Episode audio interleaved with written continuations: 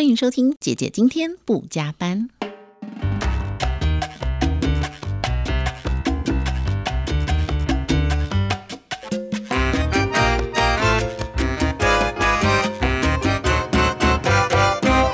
欢迎收听姐姐今天不加班，我是姐姐志平。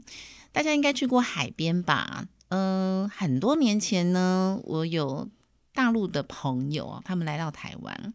那他们来的第一天就跟我说，他们要去北海岸。可是通常呢，这个时候我们有外地，就是外国朋友来，我们都希望带他去看一些古迹啊，或者是好吃的啊夜市。那我这群朋友呢，他们常年居住在内地，而且真的是很内地，他们从来没有看过海。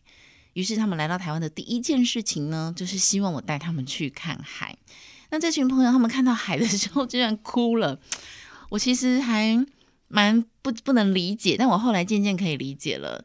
理解的就是说，很多东西在我们的身边，我们有这样的资源，可是其实我们并没有珍惜它。面对一辈子都没有看过海的人，看到海的喜悦哦，我虽然很难想象，但我试着让自己去体会。台湾是一个四面环海的岛国，对于我们随时随地都可以看到海这件事情，我们到底有没有珍惜呢？你对于去海边是一个什么样的感觉哦？那今天呢，在节目当中我邀请到的这位，我希望呃在节目当中可以分享更多更多我们可以对海的关怀。来到节目当中的是社团法人台湾湛蓝海洋联盟的思颖，思颖你好。哎，各位听众好，大家好。思颖呢，从小在台东长大，他就是看山看海长大的。所以刚才聊天的过程当中，他说在台北，他觉得台北人因为一点点小小的风景觉得很美，就很开心。我有一次去台东啊，然后我们去一个偏乡小学去做讲座，然后这个小学呢，他们是有足球队的，每一个小朋友，男生女生都晒得好黑哦，然后都在海边踢足球。我觉得好棒哦！就是你在上学的时候，你的教室是直接可以看到海的耶。嗯，对我国中的教室在三楼，真的观望出去就是海边。所以对于我这种惊讶感，就跟我刚刚说我内地的朋友来 看到海的惊讶感，是不是一样的？嗯，深感惊讶。哎，那你来台北多久了？我在台北工作八年了，是什么感觉呢？你你常回台东吗？不太哦，自从开始忙站这件事，就很少回台东。嗯，对。但是我刚到台北来工作的时候，其实很不习惯，因为我的研究所就是在海边，嗯所以不管是平日假日有事没事，嗯，都会跟老师讲说，哎、老师我要去采水回来做实验。其实也不是真的去做实验，只是去海边想要走走。嗯，所以刚来到台北的时候，被山包围，被车子跟房子包围，其实是觉得有点拘束。哀伤。对，我就觉得哦，现在人生活好可怜哦，嗯就是好狭隘，好狭隘。真的，你看我们拼死拼活的在台北，就是要在这个寸土寸金的土地上买一间房子。结果我们被来自台东的朋友说我们生活很狭隘。哎，可是我坦白说，现在有很多都会区的人啊，都往花东迁移，假日就到那边去居住。嗯嗯嗯我觉得还不错。我觉得也蛮好的耶，真的。嗯就我会想到我第一次站在堤防上看到大平太平洋那个宽阔，我会觉得哇塞，这是身心舒畅，真的。哎，所以居住在台东的人是不是就会比较乐观？然后你随时随地都可以看山看海啊？嗯，我觉得也不是乐观呢，就是也没什么这么多事可以想跟可以烦恼。好，今天我们要来来聊聊海洋这件事情哦。那么，私营的社团法人台湾湛蓝海洋联盟呢，他们最近推出了一个湛活动。这个湛就是湛蓝的湛，左边三点水，右边就是一个圣治的圣哦。那我们先来讲讲这个财团法人的机构，它的目的是什么呢？嗯，我们当初成立就是站这个机构，嗯，对我们怕站大家很难懂，所以就叫湛蓝海洋，就取了一个比较大家听得懂的名字。但其实我们最早开始做，我们是用湛一个单单单一个字字，对。嗯那这湛呢有两个意义，第一个它是干净海水才会出现的颜色，嗯就是湛蓝。然后第二个是精湛，我们希望既然我们要做，我们就要做到最精湛，做到最好。嗯那成立这个机构的目的，其实是就是为了想要找回大海渐渐失去了湛蓝，因为海洋垃圾的议题这几年其实是非常受到大家关注的。嗯那除了倡议之外，我们还能做什么呢？嗯，这个思颖呢，我刚刚聊，他从大学开始就是念海洋环境工程，是因为你从小住在海边，所以你特别想要关怀海洋，才去念海洋环境的吗？嗯，其实不是哎、其实我大概在高二要选组的时候，那时候想说啊，不知道什么，先念念个自然组。后来到真的要去填大学的时候，其实也不知道要念什么，想说啊，台东好山好水，不然我就挑个跟环境有相关的。后来就跑去念海洋环境工程。然后那时候我们学校虽然叫海洋环境工程，它就分为海洋环境、海岸工程、环境工程。其实我们修的课细哦，非常非常复杂。有一天我就问我环工的老师说：“哎、老师，我们念了这么多关于水污、空污、土污、噪音污染，那我们到底对环境有没有办法改变，或者是让环境更好？”可是当时的老师就跟我们讲说，其实念环境工程没有办法让环境更好，只能嗯减缓环境恶化。那也不错啊。哦，我当时晴天霹雳啊，因为整个就是觉得啊，什么念这科系就是想要让环境更好啊。减缓恶化就很厉害啦。结果我就看到人性的黑暗面啊，因为我的同学就是实习的时候就去环境顾问公司上班，然后就其实大家茶余饭后都会聊说，哎、我跟你讲哦，那个吼有钱环评就会过，有时候环评都是假的。我想哇塞，环工界好黑啊，算了算了，我要念海洋，所以对我就跑去念海洋环境。对，大概的有比较不黑暗吗？就是就觉得好像反正社会就这样嘛，还遇到的一定躲不掉啊。刚刚讲到那个海洋垃圾的问题啊，我曾经也问过，就是说海洋里的垃圾到底是哪里来的？我一直觉得说现在人应该很有这种环保意识抬头啊。你看，像我几乎哦，我很少进超商，非必要，真的就是说今天都没有吃东西，我好饿好饿，血糖太低了，我会到超商去买的那个饭团。那其他垃圾就比较小包装，那我平常就自己带水，我我就是尽量减少垃圾的产生。那我觉得现在大家出去玩，去海边也都尽量去净滩，所以到底这些海洋垃圾是哪里来的呢？海洋垃圾的来源哦，其实真的很多诶、先谈到塑胶，它是在过去五十年被大量制造的，嗯，当时的人并没有这样的意识，所以用完即丢极为方便的情况下，它就可能随着河川就到海洋，所以海洋现在垃圾这么多，现存量好像一点五万吨，一点五亿，对，一点五亿万吨，一点五亿万吨，对，现存量好像是这样。就忘记、那 billion 啊 million 又太多，有点搞不清楚。反正就是很多很多很多，都是其实是一个累积的量。那近几年大家比较环保意识注重，垃圾是从哪里来呢？有一部分的人是说是从别的地方飘来的，像是菲律宾啊、中国大陆啊。然后根据我们自己的观察，其实因为我们是在渔港蹲点，嗯，很多还是有在地的人自己制造的。也就是说，其实，在都市的人是比较有环保观念，但是最直接临海低线的人，可能他的观念还不是这么的成熟。哈，他自己住海边，嗯，但是他没有注重海洋的环境工程、环保，对啊，对啊，像是常常有时候也是看到他们吃完便当，便当盒就往海里丢。海里丢，这也是有。所以海洋的这些垃圾会造成什么样？环境污染一定有啦。嗯那他你觉得研究这么多年呢、这些海洋垃圾对我们人类造成最大的一个危机是什么呢？危机哦造成危机，我觉得，哦，这讲起来有点不太好意思。我觉得这个危机存在的人有没有危机意识？哎，因为它会在海上破裂成微小的塑胶，就是所谓的微塑胶，会透过食物链。然后进到人体，所以有人说你每年就是吃下了一张信用卡的塑胶啊。每年才吃一张信用卡，好像也还好、啊。对，大家也觉得还好，有不会有立即性啊？所以有没有危机，有时候也是很难跟人家讲。可是如果你换个心态去讲，就觉得那些生物好可怜哦，它没有办法分辨它是食物还是垃圾。吃下去以后，它因为身体比较小，所以承受的就是塑胶量也没有办法那么多，然后它就会营养不良，就会死掉。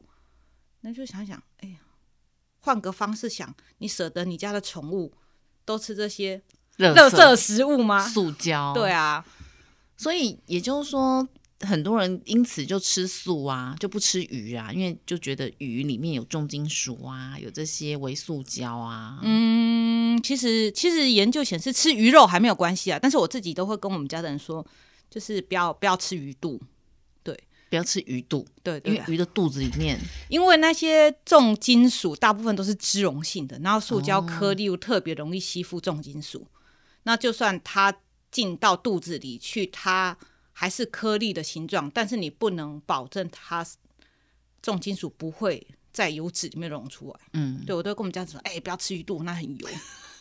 那吃鱼肉，那鱼头呢？鱼头，鱼头应该也还好，只要是肉的部分，目前都还没有检出塑有塑胶为例啊。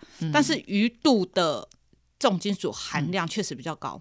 好那大家可以怎么样的来一起为海洋环境而努力呢？这个战团队他们一直致力于扫清这些海洋垃圾吗？那其实真的缓不济急耶，因为你刚刚讲这累计五十年了，它岂是一些人每天去进摊就能够清完的呢？而且你进摊完还有人再继续丢啊，所以其实它很多个面向。第一个就是说，还是继续推广大家不要乱丢垃圾啊。那第二个就是说，现有的垃圾怎么样用更有效的方法来减少它呢？减少，嗯其实我们很喜欢跟人家讲说，除了源头减量，嗯更要有效移除。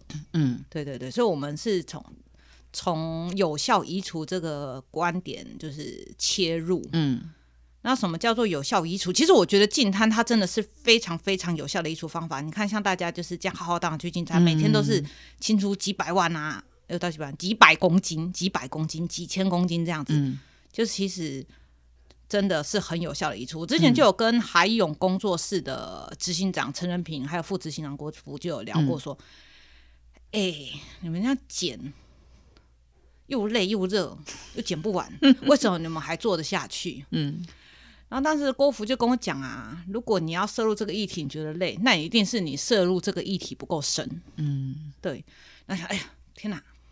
对我可能就是不够深，我还觉得有点害怕。嗯，然后陈仁平就很乐观的跟我讲，你不觉得捡垃圾很好吗？捡一只就少一只、哎，嗯，对，就算今天我们没有办法去真的捡干净，但我们捡一只，就是环境上就是少一只。我这辈子只有去净滩过一次。我觉得我当时进完，我的想法是我不会想要再去净滩第二次。但是我今天听完思颖跟我分享这些前辈、这些名人的想法，我觉得确实没有错，就是说不够热衷。那我当初为什么去净滩第一次，我觉得不会净滩第二次？是我一边净滩的过程当中，我觉得蛮生气的。一来就是气，为什么有人乱丢垃圾，而我要来为这些乱丢垃圾的人负责，要去捡这个垃圾，然后还捡不完，要一直捡，一直捡，一直捡。然后不知道为什么净滩永远都是在那个很热的天气去净滩，因为冬天冷风嘛，然后又有那个什么海水涨退潮的问题，嗯所以你都在热天去净滩，我觉得那个是会心浮气躁。然后当时我觉得可能也比较年轻一点，光是为了要为别人丢的垃圾来负责，然后来捡，我其实满腔愤怒哎、嗯，完全可以理解啊！我第一份工作也是要带人家进滩呐，带了几次我也是很生气啊。真的哦而且我那时候，其实我就跟一般人一样，觉得进滩这件事情有人会去做，嗯捡垃圾有人会去捡，就是其实还好。为什么会来作战？其实纯粹真的就是理智线断了。嗯然后再就是因为有了进摊的经验，更告诉我说一定要找出更聪明的方法。对，真的，我觉得清垃圾当然人力也可以清，但是我我那时候前我的那个时候公司的前辈是跟我说，这就是做公益呀、我们就这样。但我觉得我没有办法把它画上等号，也就是说，这个公益我可以去做一次，但是一直这样是做下去，我觉得对我来讲不是公益，我觉得我好像是个傻子。小业障的概念就可以 然后。纵纵容这些丢垃圾的人继续丢，反正有有很多愿意做公益的人去捡嘛，哦。嗯科技发达的年代，那摄影其实他们是一个科学家研究团队，他们常年致力于怎么样的更有效的去做好这件事情，所以他们研究了一个一个机器吗？就是我们喜欢叫它扫，它其实是有点像扫海机器的，但是因为我们叫做战，要帅的名字，我们就要叫它战斗机。就是不是那个飞上天的战斗机，它就是扫海机器人啊。，对，港里面的战斗机。所以它是一个什么样的机器？嗯，它现在现在我们对它的想象，嗯它在有人可以遥控的时候呢，可以用像玩遥控车、遥控船的方式，带着它在海里面就是把垃圾全部扫起来。但是在没有人的情况下，它又可以自己循着我们给他设定的轨迹，在港里面时间到定点去巡航。哦，所以这个东西现在还没有做出来吗？现在做到遥控了，做做好遥控器了，就是没有没有没有，就是现在船它就是已经基本上的功能就是能跑能动能收都已经已经有这个船就对对对有做出来了。它大概多大，然后长什么样呢？它现在的长大概是三点八米，宽大概是两公尺，然后是一个双船体的结构，然后中间有输送带，哦，然后输送带就是把垃圾从海里面搅起来之后呢，嗯。往后面送，会有一个垃圾提篮，也就是说我们要清垃圾的时候，不用整台船吊起来，就像是家里的垃圾要倒的时候，你就要从垃圾桶里面把垃圾袋拿起来，包一包就可以拿去丢。所以我们的概念就是说，如果我的垃圾提篮买了，我把垃圾提篮拿起来，拿去子母车倒，嗯，这些垃圾哦。就可以远离海洋。那这个战斗机出航一次可以少多少的垃圾回来？目前的设定理想值就是一天可以少七十公斤。好多哦，那少回来的垃圾呢？要往哪里丢？哈哈，我们也很常被人家问到问题啊。嗯然后我这边一定要就是再讲一个很有趣的我自己的观察。再丢回海里？大家都问我们说，这个垃圾你们会送去哪里？嗯可以回收吗？或者是你们有要让它就是走入循环经济吗？嗯，对我常常也会跟人家讲说，你拿你家垃圾去垃圾车丢的时候，你会问清洁队员说：“哎、我的垃圾会去哪里吗？” 不会，因为他就是去垃圾掩埋场或回收啊。对啊，所以我们现在统一说法都说我们交由当地的清洁队协助处理。哦，了解，所以也没有处理这个，只是说就是去帮海洋做清洁，更有效的净滩，但是垃圾还是去垃圾该去的地方。对啊，对啊，因为垃圾它真的有它该去的地方，嗯只是这个该去的它又是另一个价值链，又是另一个专业的产业。嗯我们也没有办法跟大家承诺说我们一定会做到回收，因为海嗯洋垃圾它基本上。被回收的话，它的品质也没有陆地上来的好。嗯那如果你又硬要用回收海洋的垃圾去做再生，它碳链已经断了，它的结构就不强，你就必须混更多的新料。那整体而言，你光清洗这些废料的水跟电，很大笔的经费，对啊，到底有没有比较环保？我们没有办法估算了、嗯，所以避免争议，我们就会都会统一说，我们就交由清洁队。不过这个战斗机刚讲长三点八，宽两公尺，然后是双船体嘛。嗯，那其实网络上你现在搜寻，大概也已经可以看得到了哦。甚至前一段时间有一则的这个募资影片，那是不好意思，不小心是由我来配这个音，希望有因为我美好的声音有多募资一点。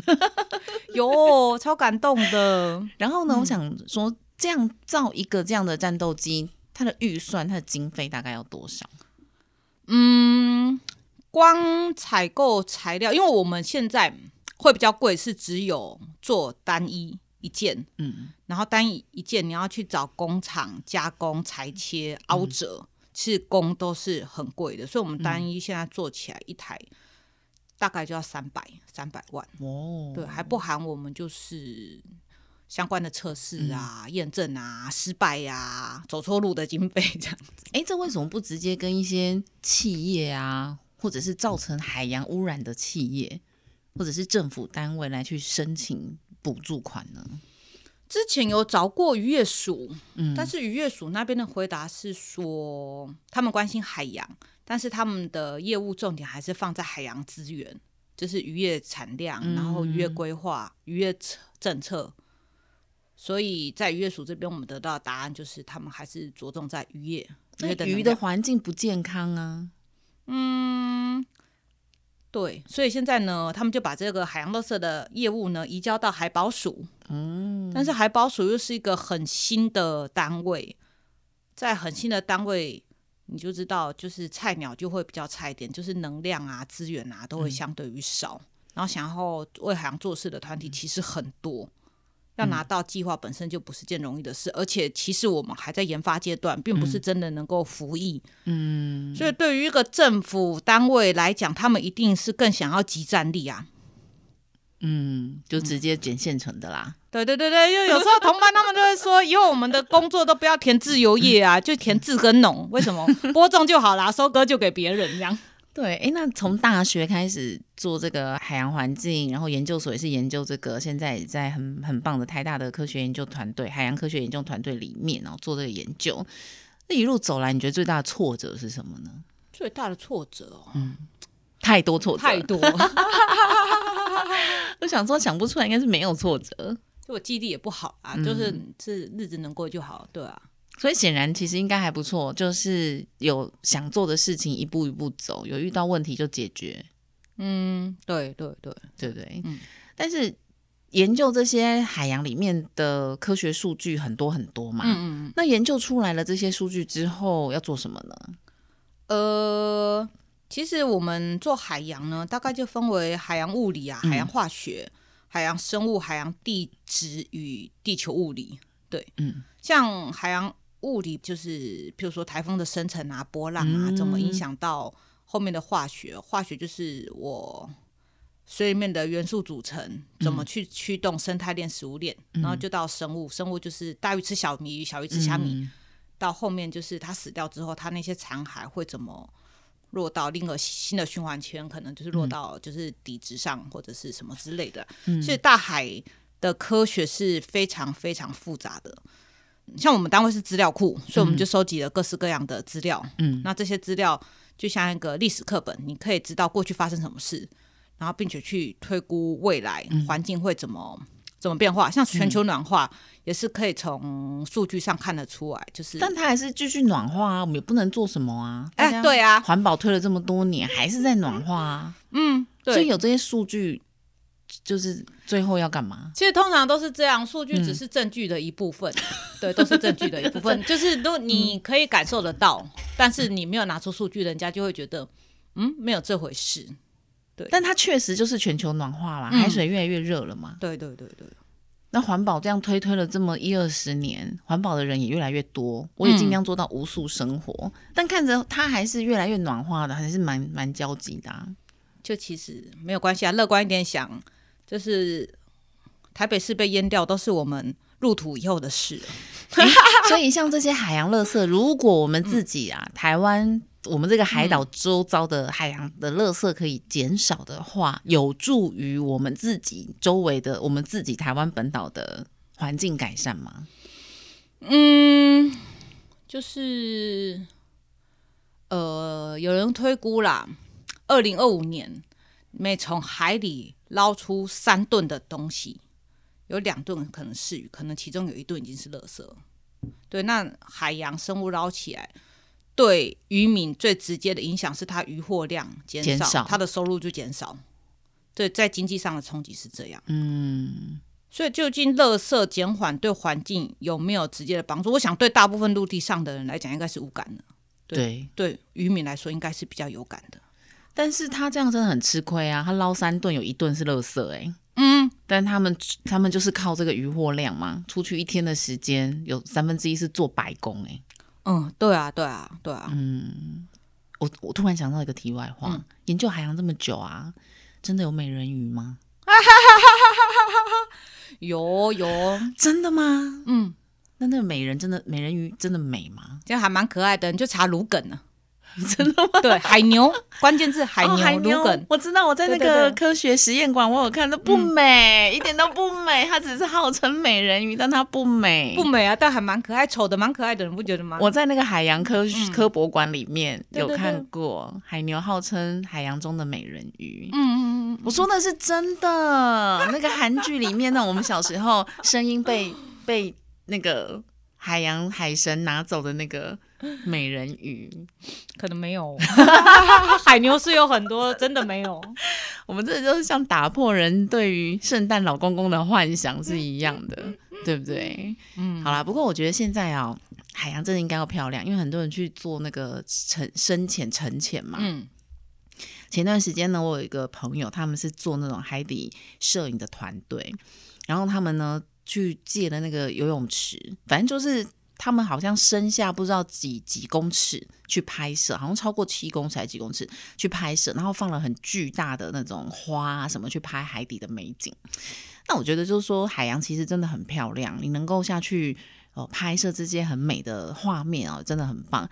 但是因为大家其实海洋没有真的这么漂亮的时候，你又反而把假的东西放进去，然后它无形之中还是又释放出一些无形的垃圾、无形的污染啊。这个东西他们一定有带走，但是它任何东西下到海水里，我觉得它一定会被释放嘛。又这么深的地方，我觉得无形中还是一种污染。所以我就常觉得很多东西令人觉得矛盾，嗯，对对对不对？对，就是有时候美是要给人一种对未来的憧憬，嗯，对。但是如果能够揭露真实的话，其实或许那些警惕的作用会让人家更愿意去追寻美的事物。所以你常到海里面去看那些漂亮的的珊瑚啊、美景嗯，吗？我通常都在东北角潜水啦，嗯但是东北角其实说真的比较没有什么好看。但是我去年去柏流潜水的时候，哦，超美的，超美的，对啊，像我以前在念书、在工作的时候，我比较会用生态，诶，比较会用工程的视野在看待海洋环境的恶化这件事。但是我自从开始学潜水之后，我比较会从生态的视野去看这件事情，是因为我以前都是低着头往海里看，可是我在潜水的时候，我是抬着头往陆地上看。哇，好深奥哦。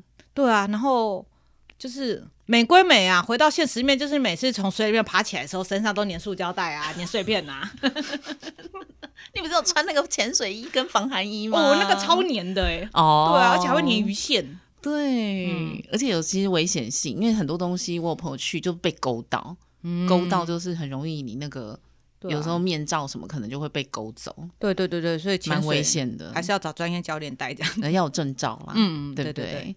那这一次呢，这个战斗机现在目前的计划进行到哪里呢？那希望大家呢，如果也一样关心海洋的话，我们可以怎么样一起来参与呢？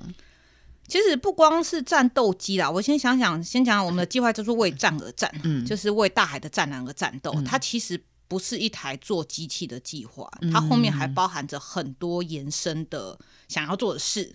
那解决海洋垃圾不是只有单一面向，也不是只有单一个团队做的做得到。嗯我希望我们是个开始，而战斗机它只是其中一个方法。嗯我们想要找出一个最方便、最容易让大家接受的方法来使用它。嗯当我们的战斗机被建造完毕之后，我们的第二个阶段就是要去投放战斗机，嗯为每一个渔港的环境去导入适合它的解决方案。嗯当一个就是示范渔村，我们叫示范渔村，当一个示范渔村被做起来的时候，嗯。可能隔壁的渔村就会看到说，哎、这渔村好棒，有一台机器可以守护他们的村庄，守护他们海洋，我们也想要。嗯。当这个我们也想要的想法被就是萌生的时候，它就可能遍地开花。那全台湾两百二十个渔港，每一个港口都有这样子的机器人，机器人，然后由我们为他们设计的解决方案被导入的时候，我们相信就是我们退场的时间，因为大家已经有能力守护自己的环境，守护自己的海洋。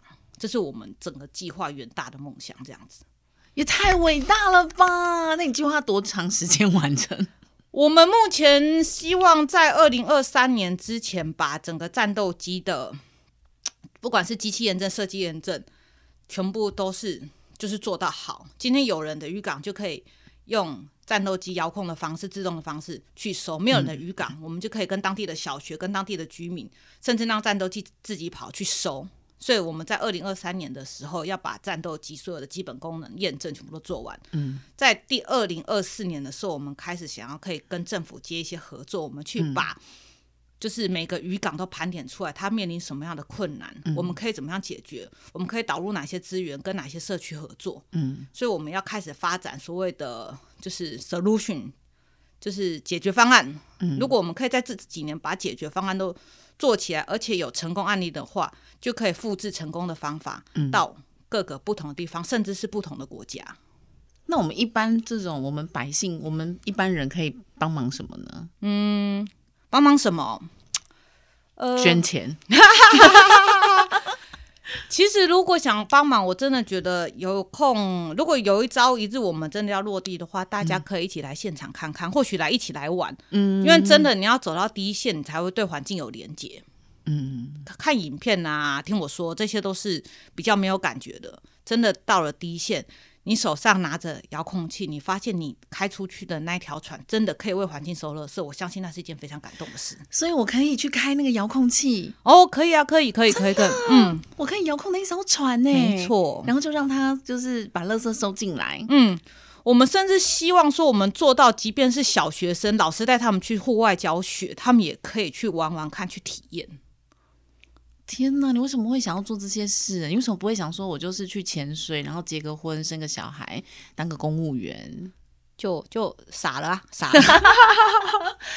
对对对，而且女科学家很少哎，虽然越来越多啦，但是还是比例上还是很少啊。你就好好赚钱当老师，这样就好啦。嗯，我觉得就是生活好玩最重要，好玩。对，如果这件事情是好玩的，然后是有益的，又一直可以玩下去的。我觉得很棒，很棒。对啊，我真的好感动哦。嗯，我觉得真的要有人来做这些事，再讲下去都哭了。其实也不是我一个人在做啦，我们团队真的很辛苦，而且大家都很努力啊。那这个为战而战的这个团队经费怎么来的呢？目前我们的经费呢，都是参加比赛，大部分都是参加比赛，科学科展比赛。嗯，通常都是社会公益类，譬如说 Keep Working 梦想资助计划，然后青年公益实践计划，嗯，然后像之前还有研华利他树公益基金，对，我们就去 pitch，然后去比赛，嗯，然后去争取就是这个比赛奖金，对，奖金这样。嗯，哎，你们团队有多少人呢？我们团队核心成员五个，就蛋黄系蛋黄区的五个，蛋白区的大概十几个。哇，也是很辛苦，而且都是这些有志青年。对啊，就是自己的学长姐啊、学弟妹啊、朋友啊、朋友的朋友啊。好，将来开放这个志工招募的时候，希望我们也可以贡献自己一点点微薄的力量。嗯，对啊，其实说真的，要帮什么忙，也就是其实还是鼓励大家走出来啦。嗯嗯，走出来。对呀，一样是进摊。我要去操控这个遥控器，帅多了，而且我应该不会这么生气了，对不对？感觉比较科技化，在在做这件事，而不是一个夹子在一直剪，一边剪边生气。可是其实不要不要太乐观哦，因为你知道为什么吗？因为我们在蹲港的经验，嗯，为什么进港会有难度？是因为进滩你还好，那个垃圾都是干的，然后你用手去。粘其实比较不会羞羞的，不会黏黏。对。可是港的垃圾呢，很湿、很油、很腥，就臭臭的那个腥。对。是你很怕我对于这件事情有太美好的幻想。真的，真的，还是要就是点醒大家，进港为什么困难，而且没有人做？除了这个垃圾湿湿的，大家不太愿意去碰之外，还有一个就是你港湾就是提防到水面会有高低差。所以一般人要参与的话，也有可能比较会有失足落海的风险哦。嗯，哇，你到底是怎么办到的啊？这一路走来，就倔强吧，倔强。你怎么给自己一直不停往前的信心跟勇气呢？嗯，因为每次做什么事失败就很多次啊，失败就觉得哎，再试一次，我觉得快成功，再试一次就快成功，就每次都会有这种不理智的想法，就说哎，我们再试一次就快成功，就是默默的默默的走到现在也快四年了。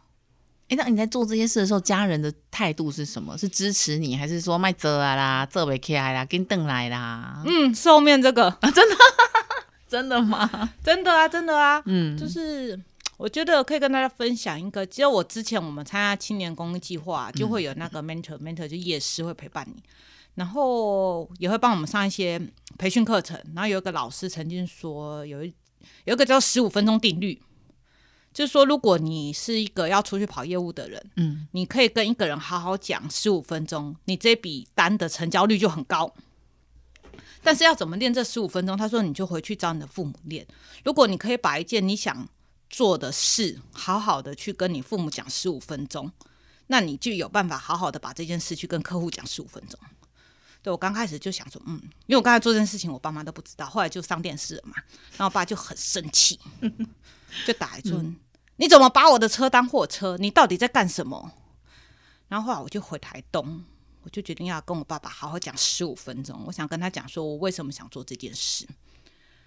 哦，才讲大概五分钟，我就气扑扑的上楼哦，算了算了，我不跟你讲了，因为他就跟我讲说，你以为你一个人可以干什么？然后你没有生活要过吗？你为什么不能好好工作？然后别人的事你不要多管闲事。那我就好生气，不能理解。后来我就上门，我就把房间门关。就过没多久，我爸就来敲门，我就深了一口气说：“嗯，我要再给他十五分钟嘛。”那想好。给你一个机会，给我一个机会，再给你，就我们再来一个十五分钟的对谈。这是我爸一进门，他就开始跟我讲说：“我告诉你，我们家很保守，不容许做出那种就是超越社会规范的事，而且这不是你该做的事。”结果是爸爸跟你讲了十五分钟，没有哎，爸爸讲五分钟，然后换他夺门出去了。哇，所以光要说服家人就不容易哎。就对啊，后来想想，其实也没有什么说服不说服啊，因为我觉得我已经毕业了，嗯，我有工作，我可以养活我自己，我可以对我自己负责任，而且我做这件事情其实也不需要征得你的同意，因为它是我想做的事。那我后来很认真跟我爸讲说：“哎，爸，我跟你讲，这是你女儿想要做的事，你可以不支持，但我希望你们不要反对。”哇，嗯，所以他们现在支持吗？还是只是不反对？现在只是处于不反对啊，这样就好了。我觉得这样就好了，真的真的，我觉得很棒哇！但我是支持啦，我真心觉得，嗯，我们既然住在这块土地上，不管是陆地还是海洋，其实。海洋也是属于我们国家的一个海域范围嘛，我觉得每个人都有必要去尽一份心力。这就跟我们生活当中开源还是节流。当我们没有办法开源的时候，我就必须要节流；当我没有办法一起去为这个土地、海洋做更多事的时候呢，我们可能就成为这个源头，减少垃圾的产生，然后呃协助多推广，协助多服务，呃将来。如果有需要的话，大家有一点点多余的能力，经济上的能力，我们就支持愿意站在第一线的人。那如果我有多一点点的体力，我们也可以一起站在第一线来服务，做一点点的事情。那我觉得这个还是必须要透过教育来传承。所以刚才思颖也讲，如果说有一些学校你要做校外教学，我觉得也蛮鼓励很多的学校老师们可以带不同年级的 小孩。好，来去看一看怎么样去守护自己的环境。我觉得这个真的是要从小朋友的教育开始。嗯，我想要问看志平，嗯，就是到是什么样的契机让你决定开始无数生活？嗯，我觉得垃圾本身就是一个很可怕的的事情。什么契机？有没有想过？哎，我我只是觉得我们的空污、环境污染、水污染太多了。然后可能因为我自己喜欢滑雪，那我常年去日本哦，你会发现日本是一个天空很蓝的国家，他们连空气都非常清晰。那台湾毕竟还是一个以制造业为主的的国家，所以我们在空污上并没有控制的很好。那环境垃圾上呢？我觉得更不好。你看这个便利商店一间一间开哦，你你我唯一想到的就是垃圾只会更多，因为人活在越便利的环境下，只会制造出更多的垃圾，所以我才开始决定要要开始减速。但我不我不敢说我做到完全无数的生活，我觉得这是非常难的。但我就是尽量能够不用就不用。嗯，了解。这也是因为环境一些体体悟，让你有意识到。对，很多。那因为我们自己滑雪，所以我身边很多朋友是冲浪。那有一段时间呢，我们会去那个乌石港。嗯，其实你去海边，你就真的是会看到一些污染。有时候不一定是垃圾，可是你就会发现，呃，海岸边的沙滩边的海水的颜色，跟小时候我们去海边接近浪海岸边的那个颜色已经都不一样了。现在。很多沙滩岸边的颜色几乎都是灰黑色的，嗯嗯嗯，那不是沙子的颜色，那就是油污啊，什么很很脏的颜颜色过来，甚至海上的那些油污，其实它是没有办法分解的，嗯，它就是会一直存在海面上。后来就会让我觉得，天哪，你在大海里也不安全，你在游泳池里面又有绿，那怎么样才能让我们跟环境去融合呢？我觉得这个是一个很很长久才能。解决甚至可能无法解决的议题了，没关系啊，起码开始。起码开始了，真的。